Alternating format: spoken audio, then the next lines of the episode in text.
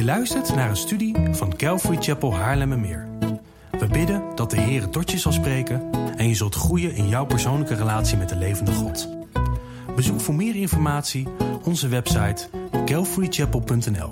Dat is c a l v a r y c h a p e l.nl.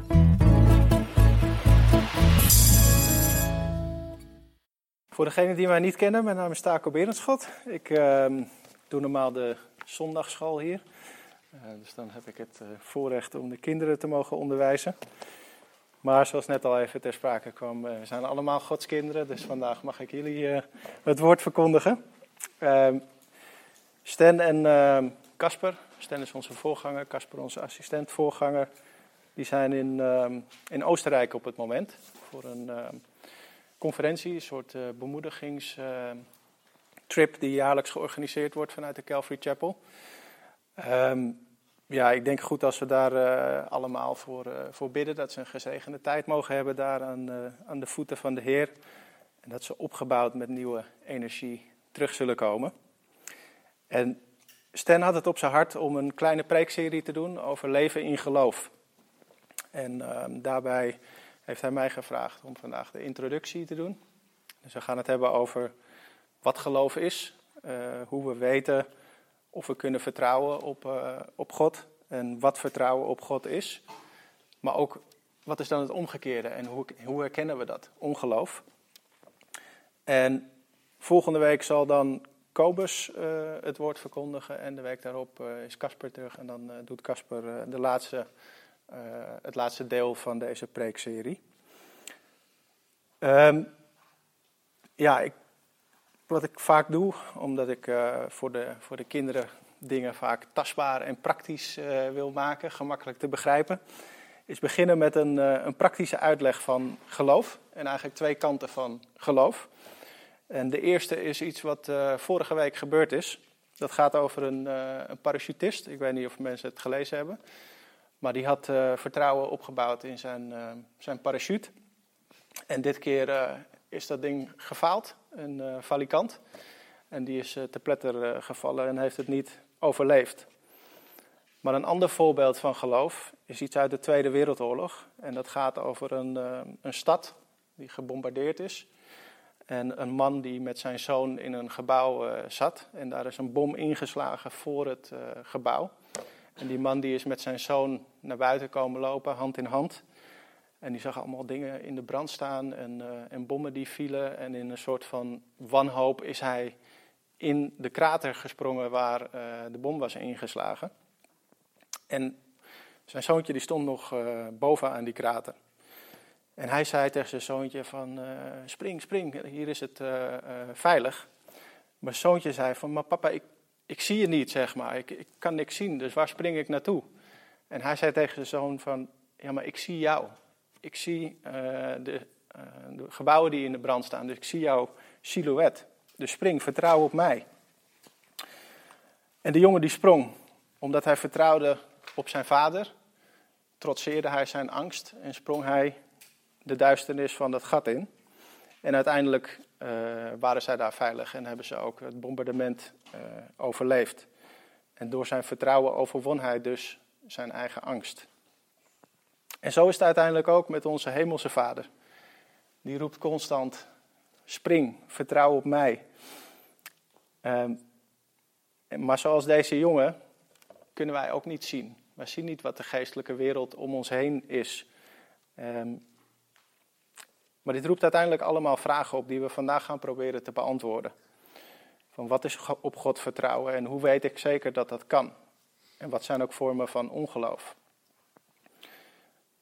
En is uiteindelijk alles bepalend voor onze wandel, wat we geloven. Eh, in het eerste voorbeeld wat we net hebben behandeld, zien we dat ge- geloof kan leiden tot de dood. En in het tweede voorbeeld dat geloof kan leiden tot het leven. En in het onderwijs van Jezus zien we ook terug hoe belangrijk geloof is. En ik wil beginnen in Lucas 7. En dan gaan we lezen over een centurion, een eh, Romeinse leider over eh 100 soldaten, dat noemden ze een centurion, die bij Jezus komt. En hij vraagt Jezus om een dienaar waar hij veel om geeft te genezen. En is belangrijk om te beseffen dat Romeinen in die tijd, die zagen zichzelf als veel meer dan uh, de Joden. Dus het was heel ongebruikelijk voor een Romein om überhaupt naar een Jood toe te komen om om hulp te vragen. Dus werelds gezien was het iets heel, heel bijzonders wat hier gebeurd is. Want deze uh, centurion die nodigde Jezus bij hem thuis uit om zijn dienaar te genezen. En dan lezen we in Lucas 7, vers 6 en 7. En Jezus ging met hun mee. Maar toen hij niet ver meer van het huis was, stuurde de hoofdman enkele vrienden naar hem toe, om tegen hem te zeggen: Heere, doe geen moeite, want ik ben het niet waard dat u onder mijn dak komt. Daarom heb ik ook mijzelf niet waard geacht naar u toe te komen. Maar spreek één woord en mijn knecht zal genezen zijn. Dus op de een of andere manier heeft deze Romeinse centurion het geloof dat Jezus met één woord zijn dienaar kan genezen. Dus hij ziet Jezus echt voor wie hij is.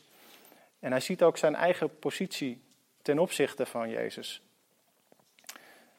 En in vers 9 lezen we dan hoe Jezus hierop reageert. Want daar lezen we, toen Jezus dit hoorde, verwonderde hij zich over hem.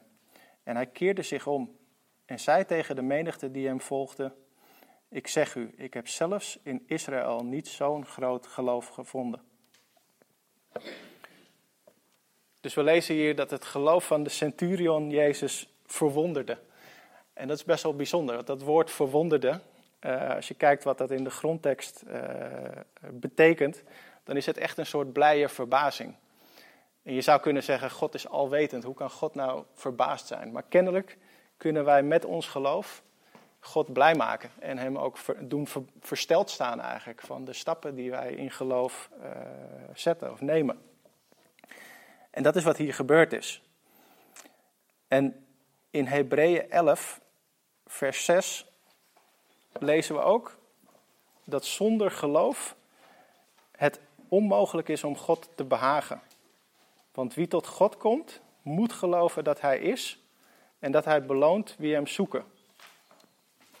Dus zonder geloof kunnen we God niet behagen. Het is nodig om God blij te kunnen maken. En dat betekent andersom, blij over ons dan natuurlijk. Um, maar het betekent andersom dat we door, door het niet uitoefenen van geloof uh, God ook kunnen bedroeven. Dus door ons geloof kunnen we de schepper van hemel en aarde verblijden. En ik denk belangrijk om hier echt even bij stil te staan. Want dat is iets, iets heel bizars eigenlijk. Dat wij als nietige mensen zo'n groot God blij kunnen maken met dingen die wij uh, doen. Met het geloof dat wij uitoefenen.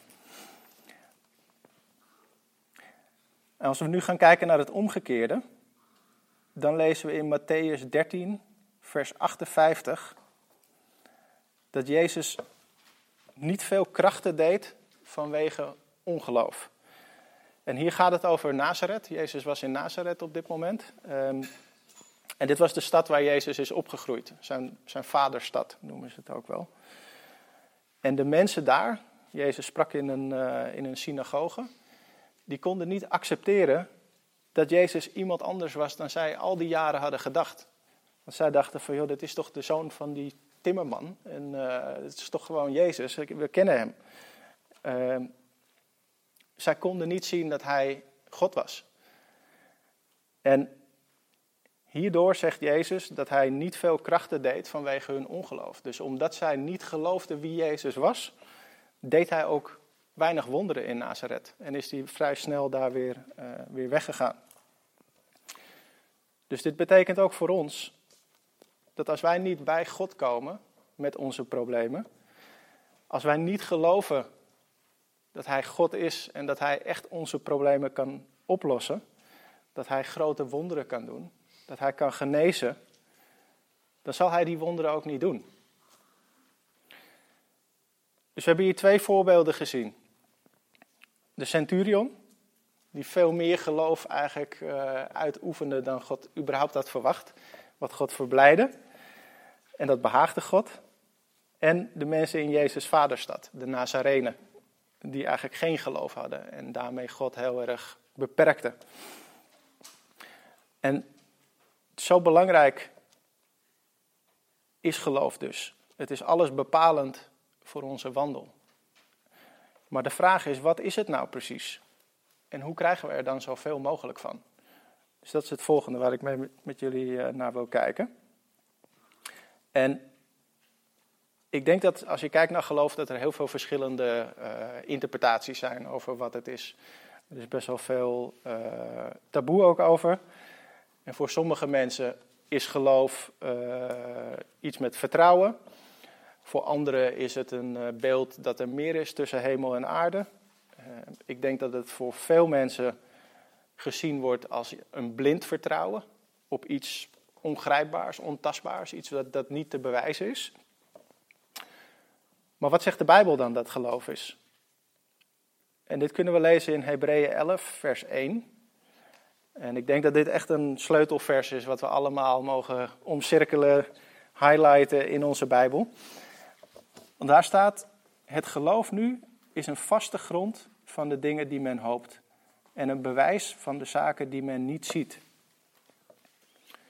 Dus hier lezen we dat de Bijbel geloof definieert als twee dingen. Enerzijds vaste grond van dingen waar men op hoopt. En anderzijds bewijs van dingen die we niet zien. Maar ik vind dat nog steeds best wel uh, moeilijk te begrijpen. Van wat, wat, wat is dat nou concreet dan? Dus ik ben gaan kijken naar uh, de grondtekst weer. Van wat betekenen die woorden die daar vertaald zijn als vaste grond en hoop en, en bewijs. En het woord vaste grond, dat wordt elders in de Bijbel ook vertaald als iets wat gebouwd is op een sterke fundering. Uh, of als een echt wezen en als zekerheid. En het woord dat vertaald wordt als hoop, wordt ook vertaald als het wachten op verlossing met vreugde en zekerheid. Dus als ik dat combineer en ik maak er even de, de nieuwe taco-vertaling van, dan zou je kunnen zeggen: het geloof nu is iets dat gebouwd is op een sterk fundament, waardoor met zekerheid de verlossing verwacht wordt en het bewijs van dingen die men niet ziet. Dus iets gebouwd op een sterk fundament, waardoor met zekerheid de verlossing verwacht wordt en bewijs van dingen die men niet ziet. Dus veel mensen denken dat het christelijk geloof blind is. Maar hier staat dat het dat niet is. Dat het uiteindelijk gaat om uh, vertrouwen op de onzichtbare God van de Bijbel. En gebouwd op zekerheid van verlossing, van redding. De zekerheid dat we een kind van God zijn. En ook het bewijs van dingen die we niet zien. Dus als we teruggaan naar waar we begonnen. De jongen met zijn vader, die bij die kuil staat, bovenaan. Zijn vader die erin staat. Die jongen had bewijs nodig om de stap te nemen om die kuil in te springen. En dat bewijs was voor hem dat hij zijn vader kende. En hij wist, mijn vader gaat mij niet laten vallen. Als mijn vader zegt dat ik kan springen en dat hij mij opvangt, dan zal hij mij ook opvangen. Maar dan is de vraag, hoe verkrijgen wij dat geloof dan? Voor een God die we niet kunnen zien. De God die we niet kunnen zien. Hoe weten we dat we op Hem kunnen vertrouwen? En dat als wij die sprong in dat gat wagen, dat Hij ons zal opvangen. In Efeze 2, versen 8 en 9.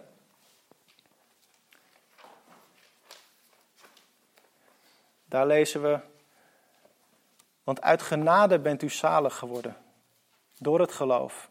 En dat niet uit u, het is de gave van God. Niet uit werken, opdat niemand zou roemen. Dus hier staat dat geloof een gave van God is.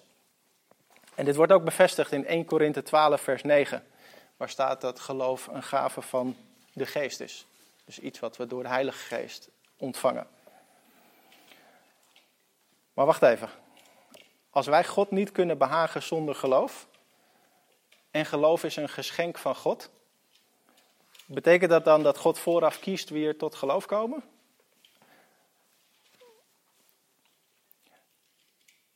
In Hebreeën 11, vers 6 vinden we daar het antwoord op. Want daar staat: zonder geloof is het onmogelijk God te behagen. Dat hebben we net ook behandeld. Want wie tot God komt, moet geloven dat Hij is en dat Hij beloont wie Hem zoeken.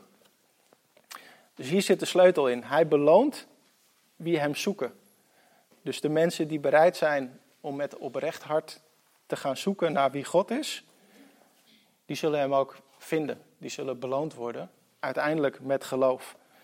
En dat komt allemaal terug op zoekt en gij zult vinden. Maar dan heb je weer de vraag, waar zoek je dan? Hoe weet je dan waar je God dan kunt vinden? Hoe kun je Hem dan leren kennen? En dat lezen we in Romeinen 10, vers 17. Geloof komt door het horen en horen door het woord van God. Gods woord, de Bijbel, is geschreven door rond de 40 auteurs. Over een periode waarvan ze denken dat het meer dan 3000 jaar beslaat. En toch is de Bijbel van Genesis tot Openbaring één consistent verhaal. Er zit één lijn in. En dat is een wonder aan zich. Maar een derde van dezelfde Bijbel gaat over dingen die voor de schrijvers op het moment dat ze het schreven toekomstig waren. Dus profetieën. Een derde van de Bijbel is profetisch.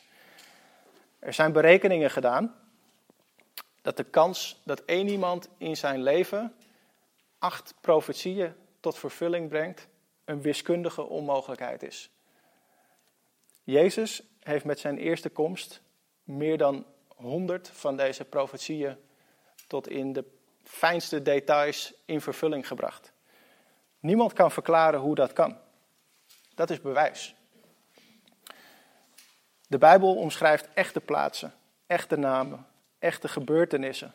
Allemaal dingen die geschiedkundig te valideren zijn. Er staan verklaringen in van ooggetuigen. Zoals Petrus, die zegt dat de dingen die hij schrijft echt gebeurd zijn. Dat hij geen fabeltjes verkondigt. En het is een perfecte eenheid. Dus dit wijst allemaal naar de echte auteur van de Bijbel. En dat is God. En het toont aan dat de inhoud van de Bijbel waar is. In Johannes 5, vers 39, daar lezen we: U onderzoekt de schriften, want u denkt daardoor eeuwig leven te hebben. En die zijn het die van mij getuigen. Dus dit zei Jezus tegen uh, Fariseeën. Iedere pagina van de Bijbel getuigt van Jezus. Het laat zien wie Hij is. Het laat zien wie God is. Dat God goed is en dat Hij genadig is. Dus door ons daarin te verdiepen en meer te leren over God, kunnen wij tot het punt komen, als die kleine jongen, dat we beseffen: oké, ik kan veilig dat gat inspringen. God is inderdaad goed en God gaat mij niet laten vallen. Hij vangt me op. En in Johannes 20, versen 30 en 31 lezen we: Jezus nu heeft in aanwezigheid van zijn discipelen nog veel andere tekenen gedaan, die niet beschreven zijn in dit boek. Maar deze zijn beschreven opdat u gelooft dat Jezus de Christus is, de Zoon van God. En dat u, door te geloven, het leven zult hebben in zijn naam. Dus door het horen van deze woorden ontstaat uiteindelijk geloof. Vertrouwen in de onzichtbare God van de Bijbel.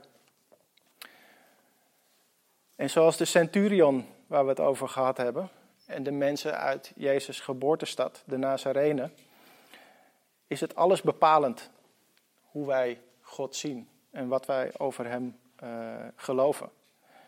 En de vraag voor ons allemaal is dan ook: geloof je dat Jezus Christus de Zoon van God is? Dat Hij kan genezen, dat Hij alles kan en dat geen probleem voor Hem te groot is? Geloof je dat Hij ons geloof waardig is? Dat Hij gestorven is voor jouw zonde en dat Hij is opgestaan uit de dood? Als je dat niet gelooft, dan ben je als die jongen bij die kuil, waarbij God staat en roept: Vul je naam maar in, taco, spring, ik vang je op. En zegt: Ja, maar ik, vertrouw je niet. Ik weet niet of het veilig is en of ik wel in die kuil kan springen.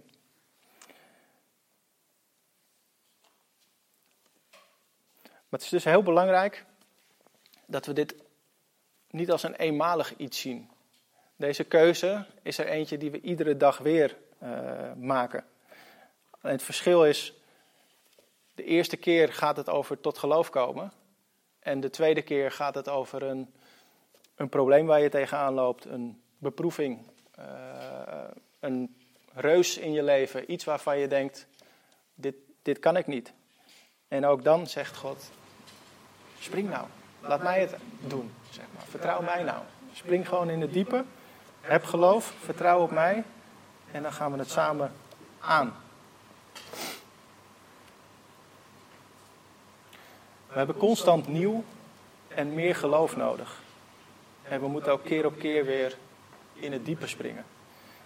En wat ik gezien heb is dat het, begint met kleine babystapjes. Maar de stappen worden steeds iets, iets groter. En wij zijn gewoon getrouw in wat God ons geeft. En zolang we blijven wandelen en ons geloof blijven uitoefenen, dan wandelen we op zijn pad en worden de stappen steeds, uh, steeds groter. En we mogen ook vragen om geloof in uh, gebed. Want door onze gebeden zijn we zoals de centurion. Uh, dat is onze manier van bij God komen. Hij kwam fysiek bij Jezus om te vragen om genezing. Wij kunnen dat uh, door gebed vragen. En als wij twijfelen, dan kunnen we God vragen om ons meer geloof te, te schenken. En wij kunnen ons in, in zijn woord verdiepen om meer vertrouwen en geloof op te bouwen. Om meer te gaan zien wie God is, hoe groot Hij is en hoe goed Hij is. En dan zal God dit uiteindelijk, als we bidden naar Zijn wil, zal Hij het beantwoorden met wonderen. Dus we hebben nu gezien dat geloof essentieel is in onze wandel. En we hebben gesproken over wat geloof is en hoe je geloof kunt uh, verkrijgen. Maar wat zijn dan vormen van ongeloof? Ik denk dat als we nu een moment zouden nemen en iedereen hier in de zaal aan het woord zouden laten en vragen naar de wonderen die God in een ieders leven heeft gedaan, dat we enorm opgebouwd zouden worden. Dat iedereen getuigenissen zou hebben en uh, dat het fantastisch zou zijn om te horen. Ik denk ook dat we dan zouden zien dat het direct gerelateerd is aan waar we staan in ons geloof op dat moment. Want de mate van ons geloof is bepalend voor of wij God wonderen zien doen in ons leven. het is niet dat God stopt met wonderen doen als wij geen geloof hebben. Alleen wij zien het zelf niet meer. Wij kunnen God niet danken voor dingen die Hij doet als we er niet om gevraagd hebben. Want dan is het gewoon iets wat gebeurt. En ons geloof verandert ook over tijd. Als ik naar mezelf kijk, toen ik net tot geloof kwam, was ik in een vuur en vlam. Ik wilde het van de daken schreeuwen. En met de jaren zie je dat je af en toe ook een, een dip krijgt, zeg maar. Dat je afgeleid bent of uh, te veel op de wereld gericht bent. En we lopen altijd het risico om gematigd of lauw te worden in ons geloof. En ik denk dat het belangrijk is om daar bewust van te zijn. We kunnen, als ik naar mezelf kijk, dan heb ik soms de neiging om gewoon mijn eigen ding te gaan doen. Um, ik heb zeker als ik uh, bijvoorbeeld met, ik heb een eigen bedrijf. Als dat heel druk is en uh, er zijn deadlines, projecten. Uh, nou, inmiddels 60 man in, in dienst, mannen en vrouwen dat kan op een gegeven moment heel overweldigend worden en mij afhouden van God. Waardoor ik minder tijd in zijn woord doorbreng, minder bid. En dan verandert mijn focus als het ware. Waar ik eerst bezig was met een geestelijke bediening en de mensen in mijn team. Waar ik aan het bidden was voor de mensen in mijn team. Waar ik zag dat God wonderen deed bij die mensen. En werelds gezien zijn het misschien kleine dingen. Maar geestelijk gezien zijn het hele grote dingen. Ik zag mensen stapje voor stapje dichter bij de Heer komen. Maar dan op het moment dat ik zo druk ben en al die projecten uh, belangrijker worden, dan verandert mijn focus en dan ben ik meer gericht op die problemen en niet meer op, uh, op God. En uiteindelijk is dat dan dus een vorm van ongeloof geworden. En ik kreeg in zo'n fase kreeg ik de vraag: wat is God in jouw leven aan het doen op dit moment? En dat heeft me wel aan het denken gezet. Want die vraag kan aan de ene kant kan het als water in de woestijn zijn. Op het moment dat je op die bergtop staat, strak in je geloof zit en uh, vol passie, dan is het echt een kans om, om te vertellen over alle wonderen die God in je leven aan het doen is. En dan is het fantastisch. Maar op dat moment ging het even minder. Stond ik even minder sterk in mijn geloof. En toen was diezelfde vraag ineens confronterend. Want het kan ons doen beseffen dat we even als de mensen uit Jezus' vaderstad, de Nazarenen zijn. Ik had weinig wonderen gezien op dat moment. En dus ook even minder uh, geloof. En misschien spreekt dit vandaag tot jou. Heb je meer geloof nodig? En wil je God weer wonderen zien doen in jouw leven? Ik zou willen dat ik vandaag kon zeggen dat ik een man van groot geloof ben. Maar dat zou hypocriet zijn. Want ik heb iedere dag opnieuw meer geloof nodig. En ik mag daar ook om vragen, dat mogen we allemaal. Zo vaak kom ik tot het besef dat ik het zelf aan het doen ben. En dingen op eigen kracht probeer op te lossen. Besluiten nemen, problemen oplossen. En hierdoor ben ik dan eigenlijk een soort van stuurloos geworden. Dan ben ik niet meer met een geestelijke bediening bezig, maar ben ik gewoon werelds bezig. Dus als we dan kijken naar een eerste uiting van ongeloof, dan heb ik dat het heft in eigen handen nemen genoemd. En je zou, als je dat helemaal doortrekt, uh, zo strak heeft Charles Spurgeon het neergezet, uh, alle plekken, delen van ons leven waar wij uh, meer op onszelf vertrouwen, is eigenlijk ongeloof. Um, hoe meer we gaan zien wie God is, hoe groot Hij is, dat Zijn juk echt licht is, hoe meer we gaan inzien dat we voor helemaal niets meer op onszelf hoeven te vertrouwen, maar in alles eigenlijk op Hem zouden moeten vertrouwen. Maar er is nog een andere vorm van ongeloof. En deze is iets lastiger. Uh, hier heb ik recent mee te maken gehad. En dat is zelf bepalen wat God wil dat we doen om Hem te behagen. Het voorbeeld uh, hiervan staat in Hebreeën 11 ook weer, uh, vers 4. Want daar staat, door het geloof heeft Abel God een beter offer gebracht dan Kaïn. Daardoor kreeg hij getuigenis dat hij rechtvaardig was. Dit heeft God met het oog op zijn gave getuigd. En door dit geloof spreekt hij nog nadat hij gestorven is. het gaat hier over Kaïn en Abel, ehm, de zonen van Adam en Eva. En uh, Kaïn die besloot uiteindelijk om God te offeren op een manier waarvan hij zelf dacht dat het goed was. Uh, Kaïn was een soort van hovenierlandbouwer.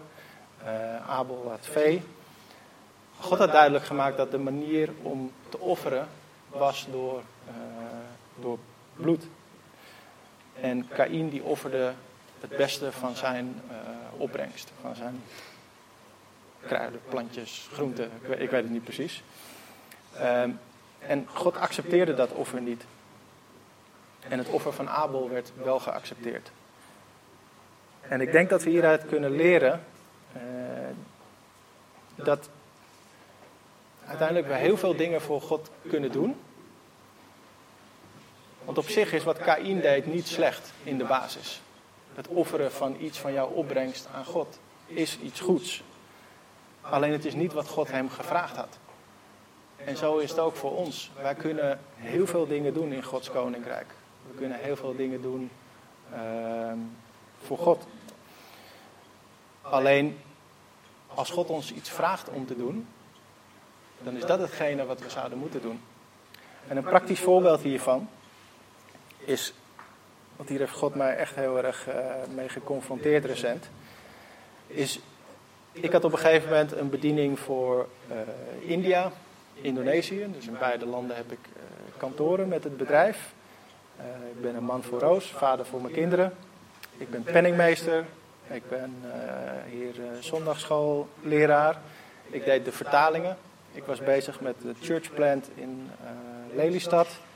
Nou, dan hebben we thuis nog een kleine samenkomst, uh, bijbelstudie uh, doen. En ik had op een gegeven moment met een mannenweekend dat God tot mij sprak. En toen zei God, en het was echt, ik, kan het niet uitleggen. Het was niet alsof ik een stem keihard hoorde, maar het was een stem van binnen die zei, waar heb ik jou naartoe geroepen, Taco? En dat was eigenlijk één ding. Of nou ja, naast man voor mijn vrouw zijn en vader voor mijn kinderen, uh, was het, het het bedrijf waar hij mij toe geroepen had om een bediening in India en Indonesië uh, in te vullen of te vervullen. En ik was met zoveel dingen bezig, waardoor ik eigenlijk die dingen maar voor 10% deed in plaats van voor 60% of voor 50%. En ik leer hier nu steeds meer om Gods stem te onderscheiden van mijn eigen stem. En dat is niet altijd even makkelijk. Want we weten dat God deuren opent en deuren sluit. Maar aan de andere kant kan de duivel ook strijd op ons pad brengen. Dus hoe weten we nou, als we iets aan het doen zijn, een bepaalde bediening of uh, maakt niet uit, iets, in, uh, iets geestelijks. En het zit tegen, het wordt zwaar, dingen gaan niet lekker. Hoe weten we nou, is dat God die deuren sluit? Of is het de duivel die strijd op mijn pad brengt? Hoe weten we of dit is zoals Paulus, die verhinderd werd om naar het oosten te gaan, of dat het de duivel is die ons dwarsboomt? En wat ik steeds meer leer is dat we constant in beweging moeten blijven en moeten leren navigeren op de vrede van God. Want ondanks strijd kunnen we de vrede van God ervaren. En ondanks uh, moeilijkheden kan het toch licht voelen. En kunnen we toch rust ervaren in die uh, strijd. Een diepe vrede van binnen. Als we echt met God wandelen, dan voelt het licht. En dit komt omdat we dan de strijd niet zelf voeren, maar dat God die voor ons voert. Dus aan het ene uiterste van dit spectrum zou je kunnen zeggen: we doen alles en ongeacht wat er ook gebeurt, denken we dat zolang het goed is, in lijn is met Gods woord, is het ook voor ons persoonlijk. En dus zijn we met goede dingen bezig, zijn we ons geloof aan het uitoefenen. En aan het andere uiterste gaan we stilstaan, doen we helemaal niets meer, totdat God expliciet zegt wat we moeten doen. En eigenlijk moeten we daar precies tussenin zitten en uh, ja, Gods leiding hierin uh, ervaren. En dat is voor mij door de vrede van, van God. Zolang we dat ervaren, maakt het niet uit hoe groot de strijd is. Dan weten we dat we op het juiste pad wandelen.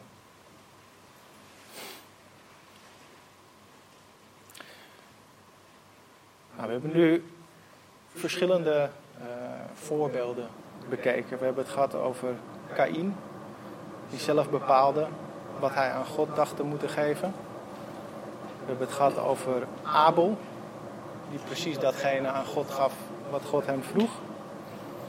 We hebben het gehad over de Nazarenen, de mensen uit Jezus' geboortestad, of uh, vaderstad, die niet geloofden dat Jezus de Christus was en daarmee hem dus ook beperkten en geen wonderen zagen. En we hebben het gehad over de centurion, die eigenlijk boven verwachting zijn geloof uitoefende. Die omarmde Jezus met beide armen. En die wist dat hij bij hem moest komen om genezing voor zijn dienaar te krijgen. En ik denk dat de vraag aan ons allemaal is waar wij vandaag staan. Als je je herkent in de Nazareners, dan zeg ik, lees je Bijbel. Zoek antwoorden en vraag uh, wie Jezus is. Stel die vraag. Uh, het staat in de Bijbel, het is daar te vinden. Ik zeg ook wel eens, als er één vraag is die je zou uh, moeten, moeten is altijd een zwaar woord, maar wat goed zou zijn om te beantwoorden in dit leven, is het de vraag wie is Jezus? Want hij is de enige die gezegd heeft dat hij de weg, de waarheid en het leven is. En dat hij vergeving voor zonde kan bieden. Dat hij eeuwig leven biedt. Er is geen ander geloof, geen andere uh, stroming die ditzelfde uh, claimt. Dus als je antwoord op die vraag is, Jezus is niet God, dan heb je daarna keuze uit tal van religies en uh, dan is er geen zekerheid van, van redding. En het antwoord op die vraag is te vinden in de Bijbel. Identificeer je meer met Kaïn en geef je, doe je heel veel goede dingen, maar weet je niet of dat nou precies is wat God van je vraagt. Vraag God dan om dat duidelijk te maken.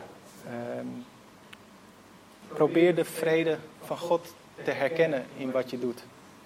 En te onderscheiden of je in de strijd vrede of onvrede ervaart. En of de last van die strijd zwaar is, of dat je ervaart dat zijn juk licht is.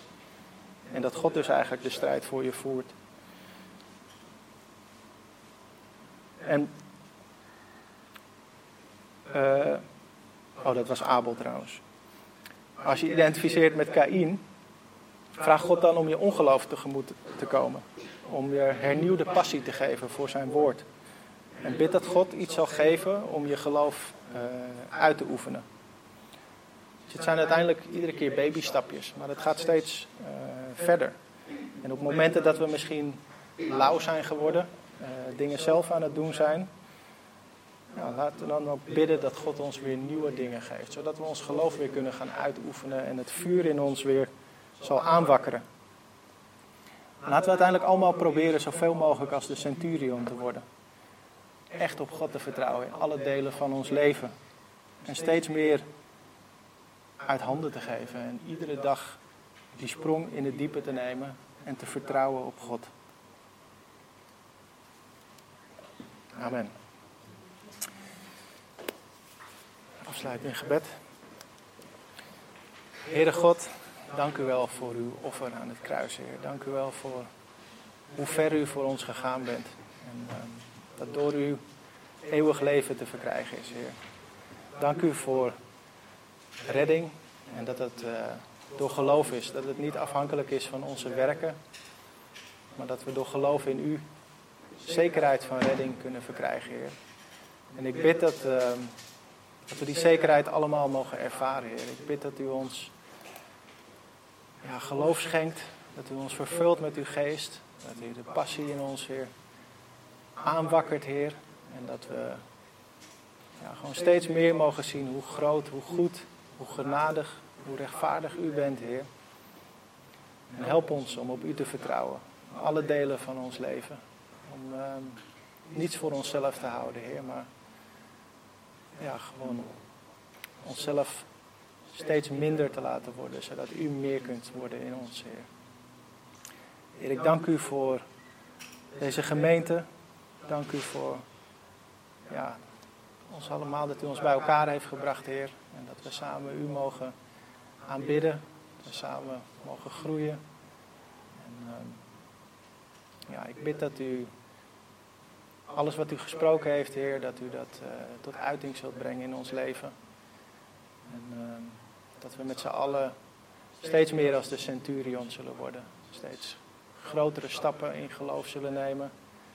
En uh, ja, een gemeente mogen zijn en worden waarvan gezegd zal worden dat ons geloof verrijkt, Heer. Zoals in de Thessalonicense brief staat geschreven. Dat ons geloof tot ver buiten de deuren van dit gebouw reikt, Heer. En misschien wel buiten deze landgrenzen. Dus Heer, uh, bied ons alstublieft nieuwe kansen. Breng nieuwe mogelijkheden op ons pad om ons geloof uit te oefenen, Heer. En ja, op u te vertrouwen in alles dat we doen. bidden al deze dingen in uw heilige naam, in Jezus' naam. Amen.